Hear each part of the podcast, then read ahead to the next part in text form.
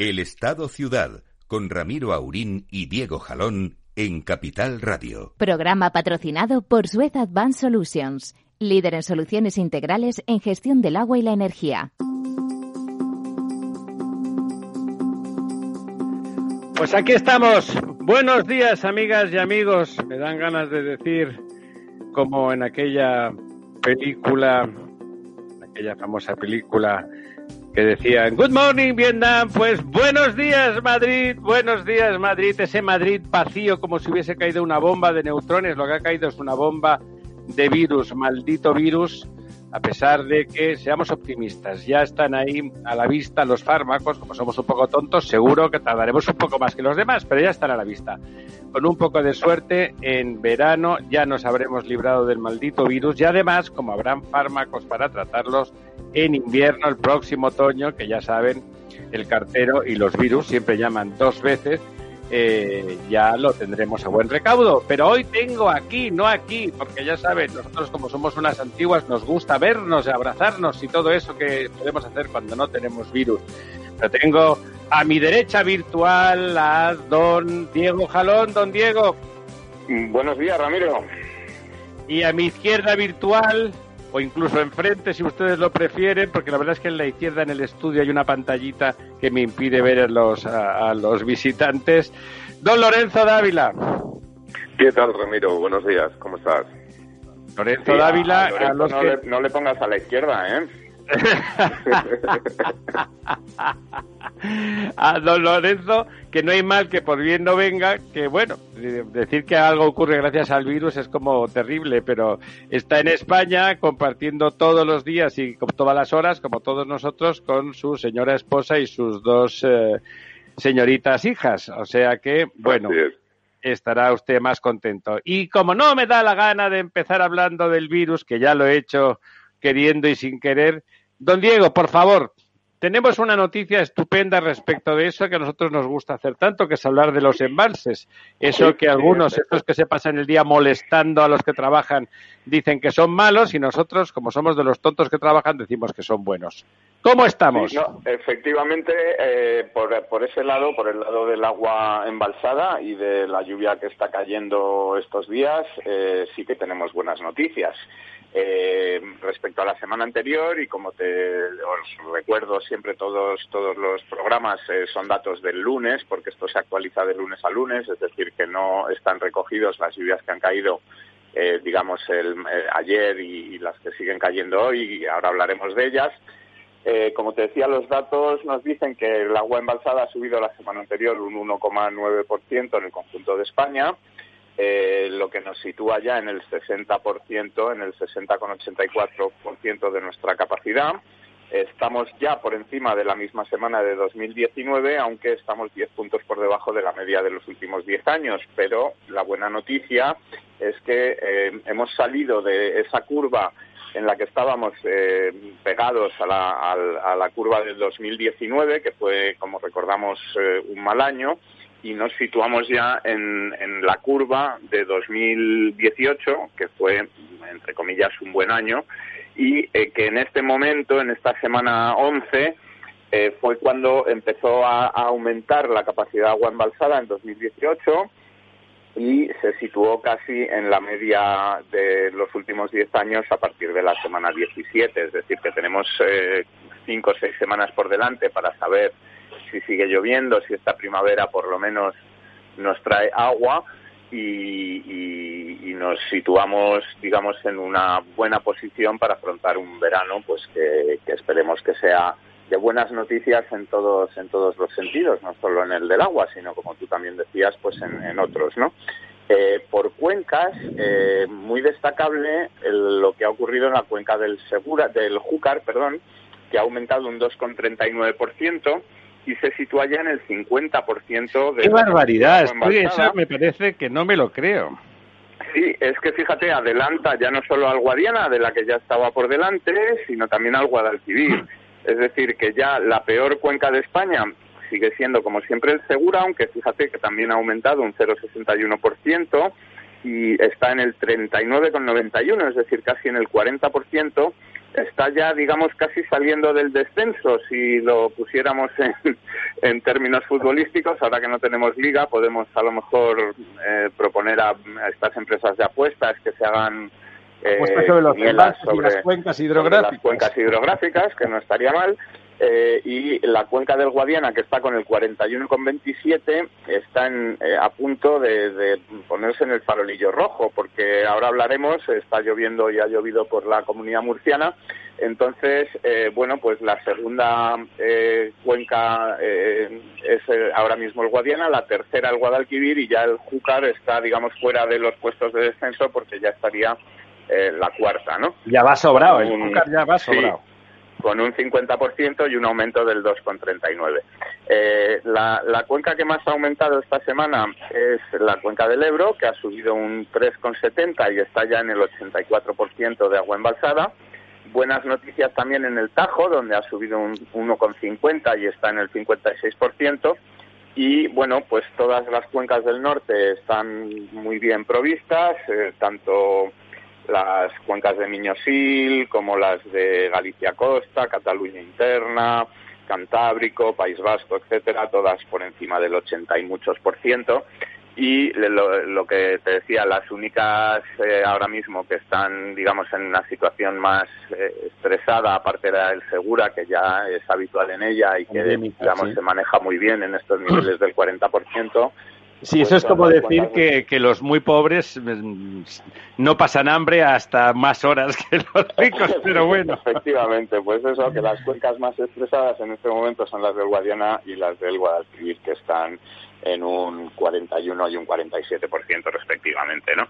Así que en ese sentido, bueno, unas buenas noticias.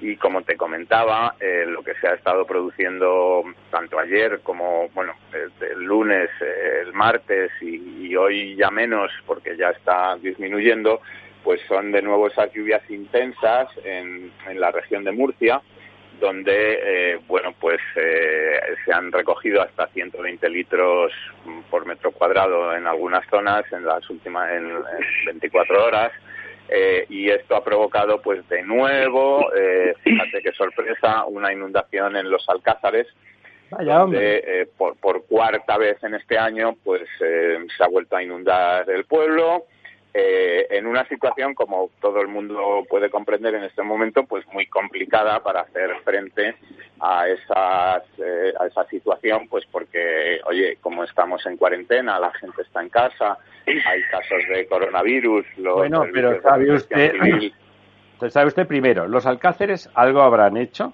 algo habrán hecho, porque si no, no les caería el castigo bíblico, o sea que seguro que pecan con frecuencia de forma inusitada.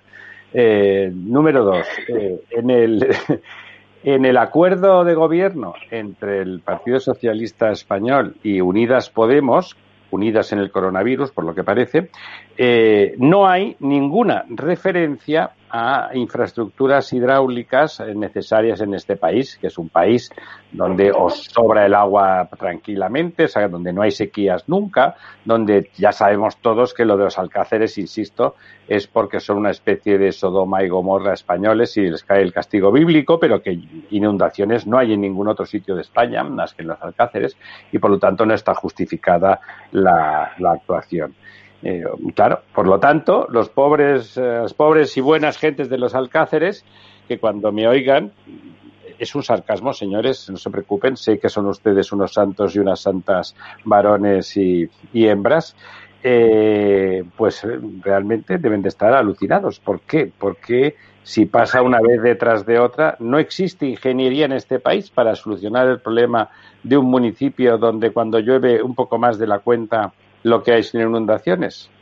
Eh, sí, y fíjate que ya no es, eh, Ramiro, solamente cuestión de infraestructuras, que, por supuesto, eh, hacer algo para que esto deje de ocurrir, pero el alcalde de los Alcázares, Mario Pérez, ha, explicado ayer que cada vez que ocurren estas inundaciones se están gastando unos 300.000 euros en simplemente en quitar el barro, ya no en limpieza, claro. Sí, en, solamente en limpieza y eh, dice que aún no ha recibido el pago de los 3 millones de euros prometidos por el Estado para la limpieza de las riadas de septiembre, es decir, que ni siquiera ya no es una cuestión de que no estén recibiendo ayudas, digamos, para hacer nuevas infraestructuras y evitar Ni tan siquiera lo que se comprometen para vaciar de barro y de porquería el pueblo después del desastre, tampoco. E-, efectivamente, es decir, que, que bueno, mm, pues llamar. la, señora este Montero parece, además, ya sabemos que tiene un criterio de reparto con el dinero que le toca a cada cual muy particular. Más allá de que le toque, y ya te mira a los ojos a ver si te lo mereces en ese momento o hay que esperar a que avances de forma además hay, hay quien sospecha con razón que, que bueno que a lo mejor tiene esto algo que ver con que el gobierno de Murcia pues no sea del agrado por su color político del gobierno de España no no hombre ¿por qué dice usted eso don Diego? ¿Dónde se ha visto que, que la señora Montero discrimine por por color político, ni de piel, ni religión, ni, de enfermedades eh, de las que sean portadores a los ciudadanos. O sea, no lo ha hecho nunca. Siempre paga religiosamente igual en todos los lugares, distintamente que sea su color político. Pues sí, eh, pero bueno, eh, es lo que es lo que hay y así lo está denunciando el alcalde. Eh, por otro lado, decir tendrá coronavirus aunque, han caído, aunque han caído estas estas lluvias tan intensas y la situación ha habido, bueno, pues se, han inundado las calles de, de los Alcázares. Eh, no ha llegado a ser todo lo mala que ha sido en anteriores episodios eh, las ramblas eh, no se han llegado a desbordar en, zonas donde han estado a punto, donde han estado con ocupaciones del 80 y del 90%, que podrían haber inundado otras urbanizaciones, pues en zonas de Torre Pacheco, incluso cerca de Cartagena. Y lo bueno que puede tener esto es que bastante mm, parte de este agua no ha caído solamente, digamos, cerca de la costa y, en el Mar Menor, como en otras ocasiones, sino que ha llovido prácticamente en toda la región de Murcia, como está. Ha llovido en la sierra y se llenarán los envases. y yo, como te decía antes, en esto de las apuestas eh, deportivas de las cuencas hidrográficas, yo apostaría porque la semana que viene seguramente podamos, podamos decir que la cuenca del Segura eh, abandona la última posición y, se pone por encima de la cuenca del Guadiana. Pues eso sería una noticia probablemente, eh, si no histórica, de muy largo recorrido. Seguramente deberíamos ir bastantes años atrás para ver eh, un fenómeno semejante. Bueno, y, en la línea, no sé si usted se lo sabe, pero seguro que el próximo miércoles nos dice si eso corresponde a una a una tendencia que no pasaba en muchos años o, si pasa con más frecuencia. Yo desde que recuerdo que usted nos va leyendo las incidencias del partido entre los embalses, eh, siempre los de la cuenca del Segura estaban los últimos, pero además con diferencia, ¿no? O sea, con diferencia. O sea que esperaremos a la semana. Que sería, que sería bastante histórico el que la cuenca del Segura mm, deje de ser la última eh, y, y, se da este dudoso honor a la cuenca del Guadiana, eh, donde desde luego ha llovido mucho menos o prácticamente no ha llovido todo lo que ha, llovido digamos en estos en estos últimos días así que por eso te hago esta digamos esta apuesta de que seguramente la cuenca del Segura eh, la semana que viene esté, esté por encima de la cuenca del, del Guadiana. Digamos que los apostadores profesionales eh, sí, no, sé a cuánto se paga a cuánto se, lo pagarían a poco.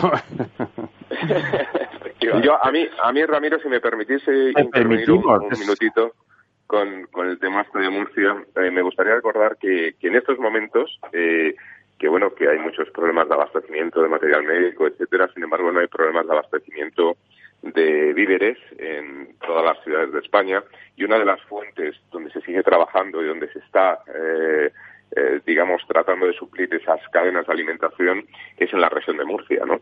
Y, son zonas eh, con una riqueza que, gracias a ellos pues podemos contar con su colaboración, lo digo por esa falta de recursos y que en concreto lo de los alcáceres, que es una zona que yo que conozco bien, pues eh, eh, yo lo alargaría, lo extendería a una de las lagunas más interesantes que hay en el sur de Europa, que es la del Mar Menor, que yo creo que exige y necesita desde hace muchísimos años un plan de actuación integral que afecte no solamente a, los alcázares, sino a toda, a toda digamos, toda la ladera eh, que cubre las, las aguas del Mar Menor y que, aunque es verdad que se han hecho muchas barbaridades eh, desde los últimos 60 años a nivel inmobiliario, especialmente en Mar Menor. No, y agronómicamente, ahí los, los, el problema de cómo los nutrientes acaban yendo al, al, Mar Menor y afectando y las aguas dulces del riego, digamos que hay un problema global de gestión de eso complejo. ¿eh? Sí, no, pero lo que quería decir que aunque es verdad que se han hecho muchas barbaridades en los últimos 50, 60 años, eh, esas barbaridades también han aportado a las arcas del Estado durante esos 50, 60 años muchísimos ingresos. Eh, con lo cual yo. para que, se los gasten ahora en ayudar, ¿verdad? Eh, claro, está más que justificado en que, en que puedan gastar y tratar de, solucionar al menos los problemas más inmediatos, como el caso de los alcáceres, pero no solamente eso, sino plantear un plan estratégico en la zona que yo creo que es imprescindible, una zona que sigue dando mucha riqueza, ¿no? Entonces, bueno, pues, pues, pues vaya esta demanda, ¿no?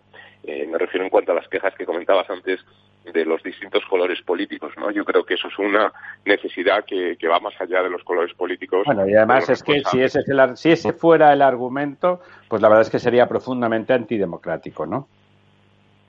Claro, así, así sería. Bueno, además, déjenme que comente en la línea de estas cosas que no se plantean en el acuerdo de gobierno de Unidas Podemos con el PSOE, eh, sobre todo porque a Unidas Podemos lo de los embalses y todas esas cosas hidráulicas le parece muy mal, les parece eh, muy, muy, muy mal y por lo tanto no hay que incluirlo. En cambio, a los ingenieros y las ingenierías deben de ser también malas gentes, como la gente de los alcáceres deben de estar en la misma logia masónica. Eh, resulta que FIDEX, que son la agrupación de las ingenierías más importantes de España, pues están pidiendo, pidiendo eh, a voz en grito un plan nacional de conservación de presas, porque resulta que nuestras presas, que solamente tenemos 1.230 grandes presas en España, 1.230 presas de más de 10 metros de altura, que nos permiten aprovechar, como hemos comentado en alguna ocasión, el 40% del agua de lluvia que mal cae en España sin esas presas, eh, la cantidad que podríamos aprovechar no llegaría al 8%. Se dan ustedes cuenta de que si seguimos todos vivos y en ciudades y viviendo como seres humanos y civilizados, es en una parte no menor por esas 1.230 presas que tienen casi una media de edad de 50 años, unas más jóvenes que otras, pero estamos por ahí y desde luego para atrás algunas cuantas. Y necesitan, por supuesto, necesitan mantenimiento, necesitan mantenimiento para que no se colmaten, para que cuando haya que abrir por debajo los desagües de fondo, pues estos funcionen, eh, para intentar que circulen un poco más los sedimentos que, se que hacen falta en las desembocaduras, para, para su dragado. Para su dragado, para su, la seguridad, la seguridad de los ciudadanos, además de que cumpla su servicio imprescindible de abastecimiento de agua, de riegos y de producción de energía eléctrica, que tres cosas más banales y más tontas y que a las claras nos, nos ponen en evidencia que son infraestructuras prescindibles. O sea, beber agua, regar nuestros campos y producir energía. Oiga, pues que lo haga otro, que lo hagan en otro sitio, ¿no? O sea, están aquí molestando esas presas. Pero bueno, mientras que, mientras que conseguimos que las derriben y acaben con ellas, bien estará que las, que las mantengan, porque además de que funcionan mejor, no entran en riesgo nuestros ciudadanos. Sí, además, eh, Ramiro, no eh, hemos visto estos días em, ejemplos bastante lamentables de imprevisión en, cosas em, pues muy importantes y, desde luego aquí no estaría de más que, fueran tomando nota y que además eh, cuando venga el momento de iniciar o tratar de impulsar la recuperación económica de, España, pues el dinero que ponga el Estado se ponga eh, en marcha para, para inversiones, digamos, necesarias, productivas y que, y que al final luego acaben generando riqueza. Y estoy seguro de que la conservación de, la presa, de las presas y la inversión en infraestructuras sería un buen, un buen sitio donde, donde digamos, volcar inversiones para impulsar la recuperación económica. No sé qué le parece a Lorenzo. Sí, pues eh, sin duda alguna. Quiero decir, habrá que buscar, habrá que ser selectivo, aparte, obviamente, de todo gasto público que tiene que ir a, bueno, pues a solucionar los problemas de liquidez de todas las empresas con el problema del coronavirus, pero habrá que ser selectivo y buscar aquellos, eh, aquellas inversiones con mayor multiplicador del gasto. Y sin duda alguna son aquellas que son capaces de generar riqueza. Y aquí estamos hablando, antes lo, lo comentaba, que a veces se olvida, pero lo comentaba Ramiro, es que esto no solamente es agua eh, para beber, es decir, lo, lo primario. No nos damos cuenta de la riqueza eh, que tenemos con esto, ¿no? Pero sino el, tema del agua para el cultivo y la energía. Es que también es una de las fuentes primarias básicas de energía. Es decir, renovable. Renovable. Sí, eh, eh, renovable, perdón. Si queremos ir a un sistema de, de, energías renovables y ir a esa transición ecológica, necesitamos una energía renovable base y esa es el agua. Es decir, los molinos dependen del viento, la solar pues depende del momento del día pero tenemos la capacidad con, las hidráulicas de poder controlar o poder eh, suplir una parte de energía base cuando estas otras energías no tienen la capacidad de generación por circunstancias, eh, digamos, lógicas de, la situación eh, climática, ¿no? Y por lo tanto, yo creo que es un tema muy, muy importante y que tiene una necesidad vital. Es, me parece clave poder hacer un, plan de inversiones, porque además va a ser necesario, ese, va a ser necesario ese plan Marshall eh, y con inversiones que tengan realmente capacidad de multiplicador. ahora, don Lorenzo, eh, por supuesto, ahora hablaremos a la vuelta del boletín de, las once y media, eh, hablaremos de, de, todo eso, ¿no? De, de cómo enfocar la reconstrucción, de dónde, como se pregunta en voz alta donde le dejan, por ejemplo, en nuestras conversaciones, donde puede decir lo que quiera, eh, de dónde van a salir los millones de, de la iniciativa privada, que una cosa es hacer brindis al sol, pues eh, en realidad la iniciativa privada está ahí, como está demostrando eh, durante esta crisis, pues muy pendiente, tan comprometida como cualquiera. Y el don Fernando Argüello, que es el director general de FIDEX, de la asociación esta de grandísimas ingenierías, digamos, eh, comentaba que hay, hay por supuesto, si el problema es el dinero, eh, que, que, ellos están dispuestos a que eso se haga con colaboración público-privada, es decir, buscando fondos donde los hay. Pero volvemos, volvemos enseguida a la vuelta del boletín que ahora toca, porque ya saben, estamos en crisis.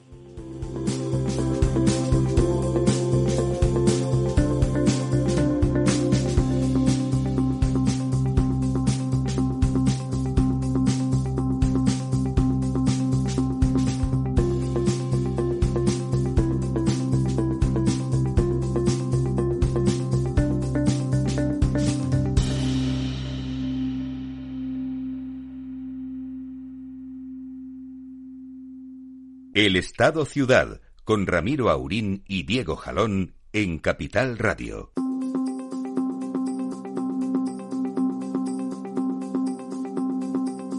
Muy bien, amigas, amigos, aquí estamos otra vez. Aquí estamos de vuelta. Don Diego, don, don Lorenzo.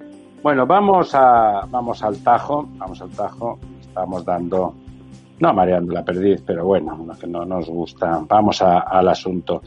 Parece, por un lado, vamos a empezar con las buenas noticias, que realmente hay un par o tres de fármacos, en particular alguno, donde las pruebas son todavía pequeñas pero consistentes, porque los resultados son homogéneamente muy buenos, donde ya se ve en un horizonte de que en breve, porque son fármacos que ya existen, que ya tienen aprobación para el consumo humano, aunque sea para otras aplicaciones, y por lo tanto su producción, en lugar de tardar seis o doce meses, como suele ocurrir en el mejor de los casos, pues podría estar a punto, de hecho están en el mercado, algunos de ellos están en el mercado, probablemente, como les decía, aquí nos la cogeríamos con papel de fumar durante alguna semana más que en otros sitios, pero eh, es previsible que en un mes los enfermos puedan estar medicándose de forma específica, lo cual eh, aclararía que, el final de la pandemia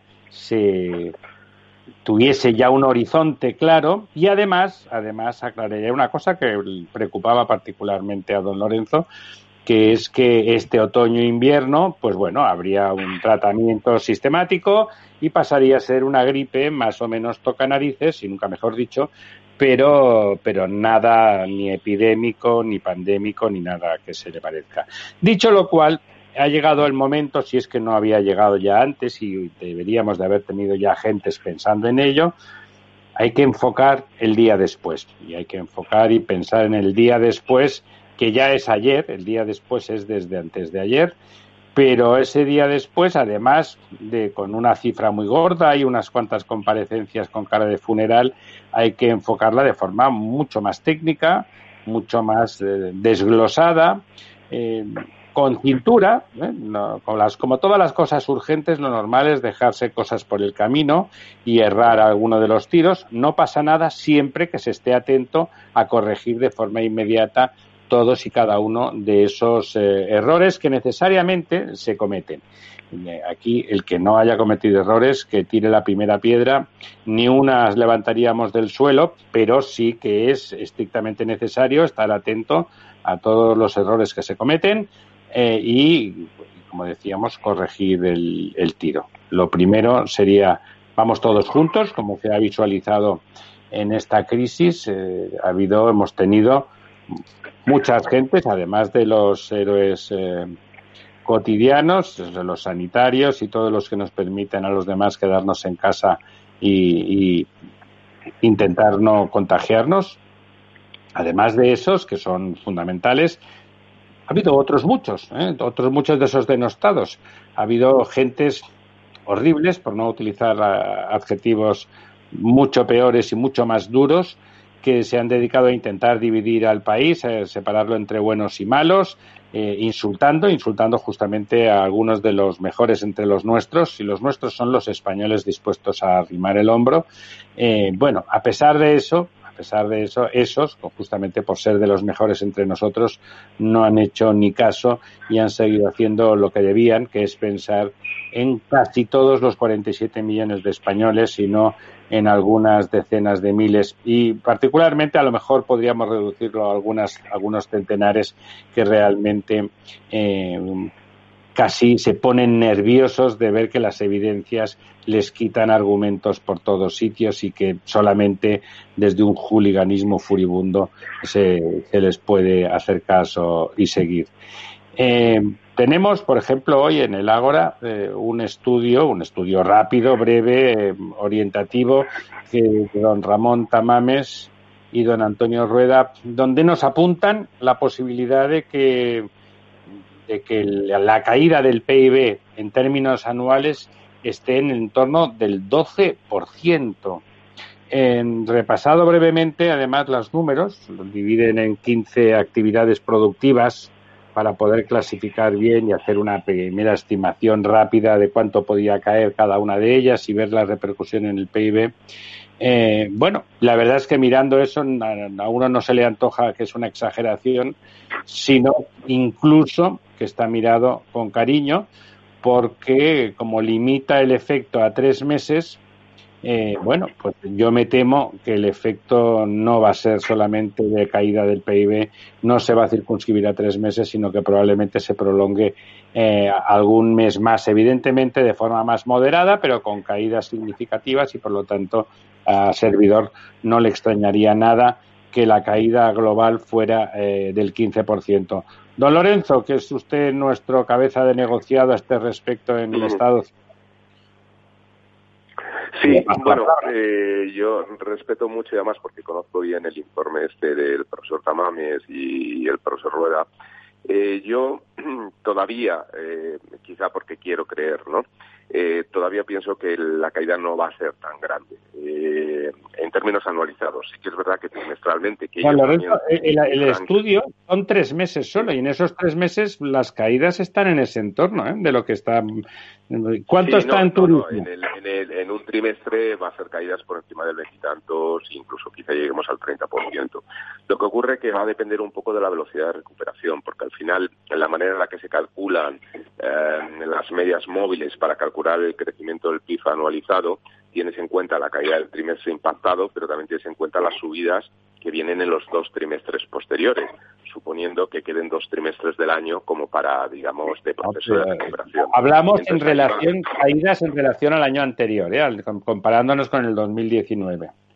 Sí, sí, sí, pero al final cuando tú coges el año 2020 tienes un primer trimestre que se ha visto impactado en el último tramo, tendrías el segundo trimestre del año 2020, que es el, digamos, el que, el que va a sufrir caídas mm, brutales, y, ya nos planteamos el 1 de julio. Entonces, si ese tercer trimestre del año y el cuarto trimestre del año se produce una recuperación, dependiendo de la Yo lo que le estaba planteando es que el tercer el cuarto trimestre, no le digo que no, el cuarto trimestre asumamos que vamos a empezar a, subir rápidamente. El tercer trimestre, eh, la, empresa, la, industria turística lo da por perdido prácticamente. Eh, la industria del espectáculo mm, veremos a ver qué, a ver si se salva algo, a ver quién se atreve a meterse en aglomeraciones todavía recién salidos del costal. ¿No, ¿No le parece a usted un optimismo poco racional pensar que en el tercer trimestre vamos a tener una gran subida?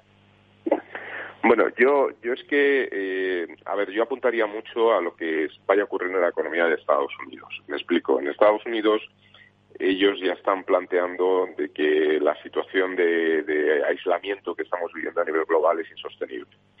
De hecho, ellos ya se plantean de qué manera se puede hacer una vuelta al trabajo, eh, digamos, organizada.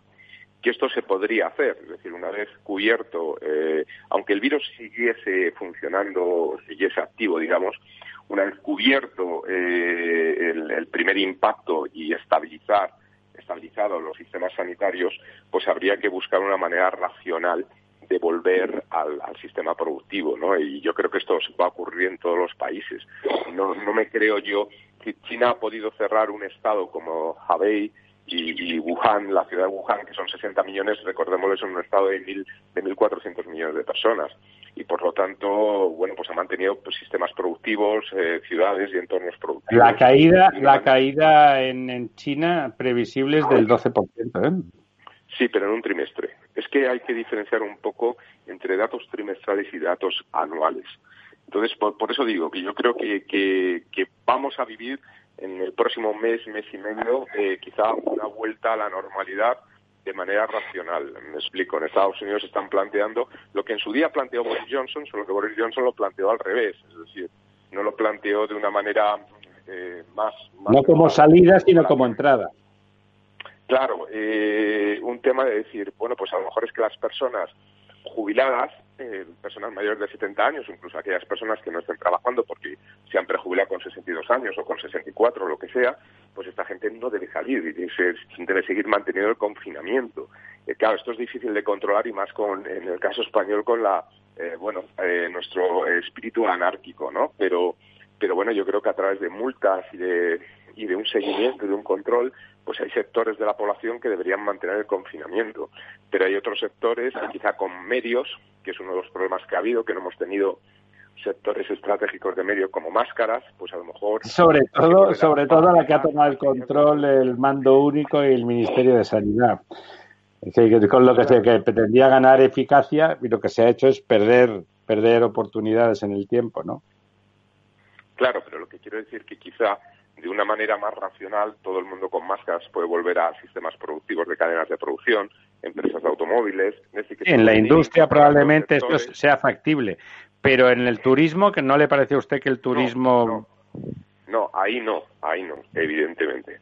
Es quizá el sector y ahí sí que España pues tiene un diferencial negativo. ¿Qué tenemos? ¿El 15% de nuestro PIB es turismo? 14,7%, 14, efectivamente, prácticamente el 15% del PIB y bueno, pues ahí eso pues, es lo que va a ser más difícil de recuperar aunque también se puede tratar de, estudiar y analizar. Y hacer turismo también por Internet, como hacemos ahora. Voy a tomar el sol a Santa Cruz de Tenerife, pero por Internet. Claro, a, mí se me hace muy difícil eh, ver la forma de cuantificar esto, pero yo creo que en, el turismo y en la hostelería el impacto desde luego no va a ser eh, de una recuperación en V como se está hablando, porque yo creo que después de, esto hay, hay quien puede pensar que que esto es una cuestión de que, bueno, el día no sé cuántos de mayo eh, se acabó, todos salimos a la calle y la vida vuelve a ser la, que, la que era. Y otra mani, otra mani, otra mani. Y exactamente, y yo creo que eso no va a volver a ser así, es decir, que por lo menos durante un, tiempo eh, no vamos a, lanzarnos a los bares a llenar los bares, ni a los hoteles a llenar los hoteles, ni, ni, ni, a subirnos en los aviones, eh, ni a viajar, ni a. Eh, es decir, que, que va a haber una, un periodo en el que eh, bueno, estamos viendo lo que ocurre en China, donde, bueno, pues en los restaurantes que han reabierto eh, se, sitúan las mesas separadas, eh, se exigen una serie de certificados de salud médicos para poder entrar. sí, pero, pero, pero digo, digo, ¿cuántos, programas vacacionales, me refiero semanas contratadas en hoteles, con aviones, etcétera, en el mes de agosto ya hay contratados? Y anulados, ¿no? que hay son muchos anulados. No, no, no, no, de momento no están anulados, están suspendidos. Quiere decir, está por ver qué va a ocurrir, pero hay mucha gente que ya ha pagado sus vacaciones del mes de agosto y, que está pendiente de qué va a pasar en el mes de agosto, es decir, si realmente se va a poder hacer o no se va a poder hacer. Bueno, me alegro de que sea usted optimista. Don Diego, ¿qué iba a decir usted? No, lo que lo que quiero decir es que otra cosa es que se les permita se les permita viajar, se les se permita a los hoteles eh, llenarse enteros, que se permita que en las zonas comunes de los hoteles haya grupos grandes de personas, eh, etcétera. Es decir, que yo creo que esto no es, eh, eh, bueno, pues como el día que acaba una guerra, ¿no? que la gente sale a la calle y se abraza, y se, y, tienen hijos. sí, e, exactamente, que, que esto va a ser una recuperación de otra manera, ¿no? Es decir, que, que, la vida no va a volver a ser tan parecida como era antes de, de, que esto ocurriera, por lo menos hasta, hasta dentro de un tiempo, ¿no? Y que, como te digo, creo que, que bueno, pues va a seguir habiendo restricciones de muchos tipos, que la gente va a seguir teniendo eh, miedo, va a seguir teniendo precaución, eh, va a ser difícil que ahora alguien se suba en un crucero, a pesar de que digan que, bueno, que, esto ya se ha acabado, eh, que, va a ser complicado que la gente acuda a los espectáculos, a los teatros, a los cines, que se vuelvan a llenar estadios. todo eso mm, yo creo que va a tardar bastante tiempo en volver a ocurrir. déjenme que introduzca un factor nuevo. Se ha empezado a hablar nosotros eh, desde el Ágora Diario lo comentamos antes de que empezara a hablarse en general, pero ya es ya lo he visto en tres o cuatro artículos de personas con cara y ojos desde el punto de vista de la economía de eh, una cierta desglobalización por muchos motivos. Desde, primero, por, el efecto pánico que ha producido esta, crisis, pero también, lo comentaba ayer la ministra de Industria, que tuvo una comparecencia más que digna, resaltó el papel del, perdón, el papel de, las empresas eh, colaborando de forma muy proactiva en, el intento de solución de la crisis, pero también en, en la visualización de que eh, industrias, como por ejemplo una industria tradicional que en España había tenido gran predicamento y de hecho lo tiene, pero están sus centros de producción desplazados a, otros lugares, como la textil, eh, habíamos visto que también podía llegar a ser estratégica.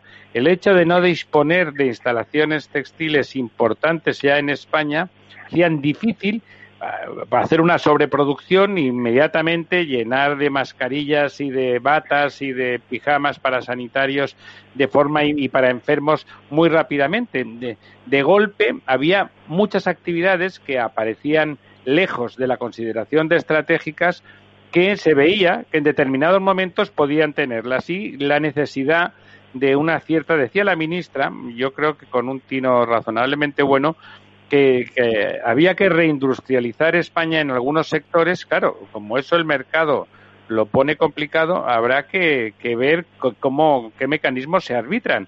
Y eso ya en sí mismo implica un cierto retroceso en el ámbito de la globalización, ¿no, don Lorenzo?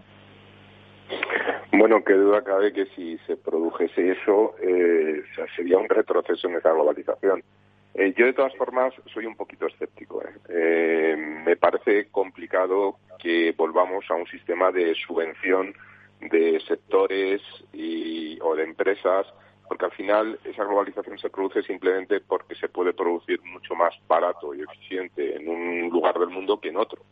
Y bueno, eh, sepamos que Pero, eso. ¿A usted no me parece que la propia Unión Europea, a las demandas de decir, oiga, yo me he quedado sin pijamas y resulta me los tenían que enviar de China, que se han portado muy bien, pero me tardaban lo que me tenían que tardar. O sea, habiendo, no ha habido, en este caso, además, en el caso de China, para compensar que ellos, sin ninguna culpa criminal que ponerles encima, pero habían sido el origen geográfico de la infección, la verdad es que han estado enormemente colaborativos y solidarios en todo lo que ha dependido de ellos. ¿eh? Dicho eso, pues claro, está muy lejos. Está, China está a 15.000 kilómetros de nuestro país y, por lo tanto, cualquier operación eh, bueno, pues ha, necesitado, por ejemplo, de la contribución logística de Inditex y nuestro vituperado Amancio Ortega, porque pues eh, poniendo barcos y poniendo sistemas y poniendo inteligencia logística que, por supuesto, el Estado no tiene para conseguir eso. Es decir, que pensar que hay algún, algunas industrias que desde, desde una cierta cantidad son estratégicas y deberemos de tener para evitar desastres sin pensar en guerras ni sin pensar en cosas extrañas, sino eh, pensando en los virus, que como ya sabéis, eh, Bill Gates, hay un vídeo maravilloso donde hace cinco años anticipa lo que va a pasar. Es tremendo, es tremendo, ¿no? Sí, lo que pasa es que yo vuelvo a insistir que, que ahora, eh, con el problema del virus, pues sabemos que sectores pueden ser estratégicos eh, o vulnerables, como mínimo. Sí, vulnerables para cubrir materiales, etcétera, sanitarios y demás. Pero, eh, pero pueden surgir otras cosas. Es decir, definir eh, sectores estratégicos, que yo creo que sería la única forma en un sistema eh, competitivo de, de, llevarla a través de subvenciones, porque se es menos eficiente en unos sectores que en otros, en unos lugares que en otros. Y por lo tanto hay que subvencionar de alguna manera. Pues yo creo que a, corto plazo a lo mejor tiene sentido, pero a medio plazo volveremos a una situación de, globalización como la que se está viviendo. Yo, pero, que se estructuren las cosas y se organicen de manera mejor. lo que hemos detectado, yo soy, yo estoy por la globalización, o sea, no es un, no es una loga, no es una loanza de, de la, de la autarquía para nada. Pero se ha detectado, como en todas las cosas, en todos los sistemas, que también tiene puntos ciegos, ¿eh? que también tiene puntos donde esa globalización genera disfunciones importantes y por lo tanto hay que pensar cómo, se, integra esa necesidad estratégica cuantitativamente medida en, Diga, diga. No, que digo que eso es obvio, pero que también hay que ver cuál es la solución, es decir, que no necesariamente la solución es una marcha atrás. Es decir, bueno, hay maneras de organizar. La, solución la, Unión Europea, ha fallado. La Unión Europea con esta crisis ha fallado. Tú no puedes permitir que determinados países eh, prohíban inicialmente. Ya sé que esto luego se modificó en la Unión Europea, eh, desde la Comisión entraron para suplir estos problemas, pero lo que ha quedado en la gente es que inicialmente eh, gobiernos como Alemania o Francia prohibían las exportaciones de ventiladores. hombre, eso, fue tremendo, eso fue tremendo, Don Diego. tenemos que ver un poco que lo que sí que hace falta estos ministerios que a veces uno piensa y para qué sirven, ¿no? Pues hombre, estos ministerios eh, pueden servir eh, para crear eh, sistemas de coordinación, de estudios, de, de, de, un poco un momento me retiro, que me está dando un ataque de la risa y espero que no sea coronavirus, sino que sea risa de lo que acaba de decir usted de que los ministerios van a coordinar los hospitales. el momento ese es el problema, claro.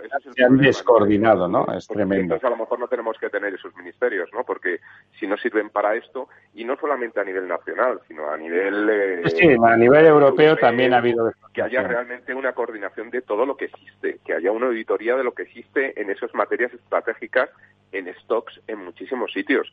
Es que ha habido eh, ha habido eh, hospitales eh, o, clínicas antiguas que ya no estaban funcionando como hospitales que han donado antiguas máscaras porque nadie sabía que existían estas. Es decir, que hay realmente un, elemento que dices, bueno, si me parece muy bien mantener un equipo de funcionarios, pero que esos funcionarios elaboren estos estudios y realmente, funcionen. Yo creo que esa es la gran deficiencia que hay y que ha habido, ¿no? Diego, ¿cómo lo ve usted?